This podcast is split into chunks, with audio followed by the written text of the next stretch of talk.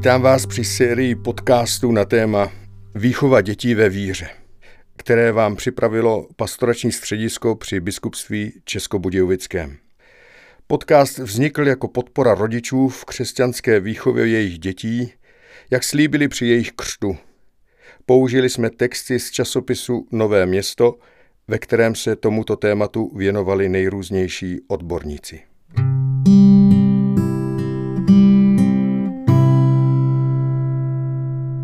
22. díl je vzat z časopisu Nové město číslo 12 lomeno 2016 a jmenuje se Handicapované děti nám ukazují na to podstatné. Papež František říká, je pravda, že se dětem s vážným postižením dostává díky Bohu často mimořádných rodičů, připravených jakékoliv oběti a všestrané velkodušnosti – Tito rodiče by však neměli být ponecháni osamělí. Měli bychom je provázet v jejich námaze, ale také jim nabízet chvíle sdílené radosti a bezstarostného veselí, aby nebyli pouze v zajetí terapeutické rutiny. Děti a lidé s mentálním handicapem mají ve společnosti i v církevním společenství své místo.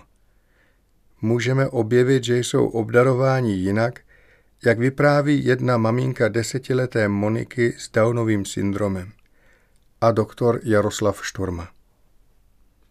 Vždyť apoštol Pavel píše, že každý z nás obdržel od Boha rozličné dary.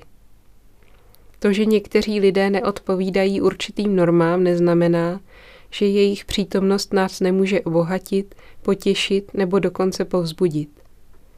Máme se od nich co učit – Ukazují nám totiž ty podstatné věci v životě. Jako matka dítěte s mentálním handicapem mám tu zkušenost, že co jim nebylo dáno v oblasti rozumu, získali do srdce. V oblasti emoční a schopnosti velké empatie, umění radovat se z maličkostí, žít přítomností, milovat bezelstně. Dovoluji si říct, že mnozí dostali snad ještě více než my, kteří se považujeme za intaktní, čili nepostižené. Více nebo jinak. Nemám ráda slovo postižený, vždy si vybavím lidi postižené povodněmi nebo požárem a za těch více než deset let s Monikou neumím přijmout pro svoji dceru nálepku postižená. Kež by toto slovo nebylo v naší společnosti tak negativně skloňováno. Mohli bychom jej nahradit, pokusit se vnímat tyto lidi tak, že jsou na prvním místě lidmi a ne souborem syndromů a nedokonalostí. Zjistili bychom, že jsou to lidé s potřebou asistence nebo se speciálními potřebami, a nebo lidé jinak obdarovaní. Moje dcerka intelektově nedosahuje stejných koeficientů jako její vrstevníci. Mohli bychom si počkat dalších několik let a stejně by neměla ani potom tolik rozumu, aby chápala vše, co se děti v náboženství učí. Pan farář tedy dovolil, aby chodila na přípravu k prvnímu svatému přijímání a v červnu k němu přistoupila spolu s ostatními dětmi. Do kostela chodí ve směs ráda. Samozřejmě jako každému dítěti jejího věku se jí nikdy nechce, zvlášť když je podpořena protestem starší dospívající dcerky – ale ještě se mi nestalo, že bych ji pro návštěvu kostela nakonec nezískala. A když si může sebou vzít miminko s kočárem jako správná mamka, už je nastartovaná u dveří. Ze všeho nejraději má večery chval. Kostele zpívá a chválí Boha tancem zcela bezprostředně.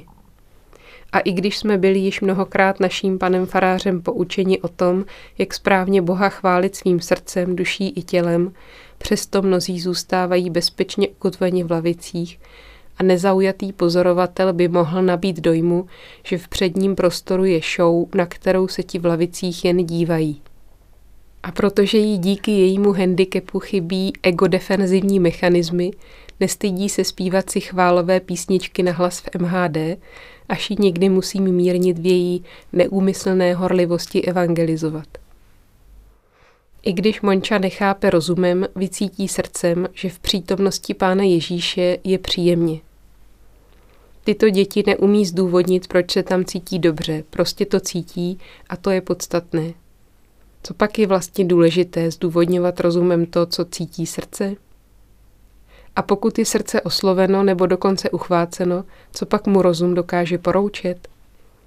Na základě zkušenosti i s jinými lidmi s mentálním handicapem si myslím, že tito lidé mohou být o krok před námi ve své bezelstné a bezpodmínečné lásce, kterou dokážou vyzařovat a rozdávat, aniž by museli roky studovat, co je to láska a jak milovat. Závěrem si dovolím uvést konkrétní zkušenost, jak Bůh dokáže působit i skrze člověka jinak obdarovaného. Když jsem se letos o prázdninách uprostřed noci modlila za starší dceru, protože lék neutišil bolest ouška, probudila se i Monika a byla neklidná, že má sestřička bolístku. Někdy i pláče, když vidí, že někdo blízký trpí. Vyskočila z postele a řekla, já se budu modlit s tebou, maminko. Za několik minut bolest přestala a obě holky pokojně usnuly. Myslím, že Bůh vyslyšel modlitbu dítěte, protože má krásné čisté srdce bez postranních úmyslů. Zatímco my, obdarovaní intelektem, musíme o čistotu srdce celý život usilovat. A teď si poslechněme slova odborníka, pana doktora Jaroslava Šturmy. Při předávání víry dětem s mentálním postižením je třeba brát v úvahu mentální věk daného dítěte. Například již téměř dospělé dítě s lehkým mentálním postižením zůstává na úrovni dítěte mladšího školního věku. Dítě se středním mentálním postižením je na úrovni předškolního dítěte. Skutečností víry je tedy třeba předávat podle této mentální úrovně tak, jak bychom je předávali dítěti příslušné věkové skupiny i když tu hraje roli také životní zkušenost dítěte. Dále je třeba pojmy víry předávat na úrovni konkrétního myšlení. Ne tedy jako abstraktní pravdy, ale skrze příběhy, příklady, obrázky, vycházet z konkrétních zkušeností. Dítě s mentálním postižením nemusí dospět k obecnému pojmu, jako je třeba skromnost, poctivost, čestnost, pravdomluvnost. Pro takové dítě to neznamená obecné pravidlo, ale je to zkušenost, že v těch a v těch situacích se člověk chová tak a tak. Boží láska není pro něj abstraktní pojem, ale je to například opakovaná zkušenost, že když má někdo nějakou bolest, druhý ho může potěšit. Děti obecně často přijímají s důvěrou ty skutečnosti, kterými rodina žije. Pro dítě s omezeným intelektem je základní, když může boží vlastnosti bezprostředně zakoušet skrze vztah, který má k blízkým lidem. Zkušenost s Bohem musí být založená na zkušenosti s lidmi, kteří mu Boha zastupují. Ještě bych zmínil jednu velkou věc, a to, že děti s mentálním postižením nemusí mít nižší empatii, než mají děti s normální inteligencí. Často se dovedou dobře vcítit – to není jen funkce rozumu. Schopnost vcítit se, žít spolu se vytváří soužitím a má své zakotvení v jiných mozkových centrech než inteligence. V tomto směru mohou být na tom děti s mentálním postižením někdy lépe než děti s běžnou úrovní intelektových schopností. Intelekt může být totiž někdy překážkou na cestě k Bohu.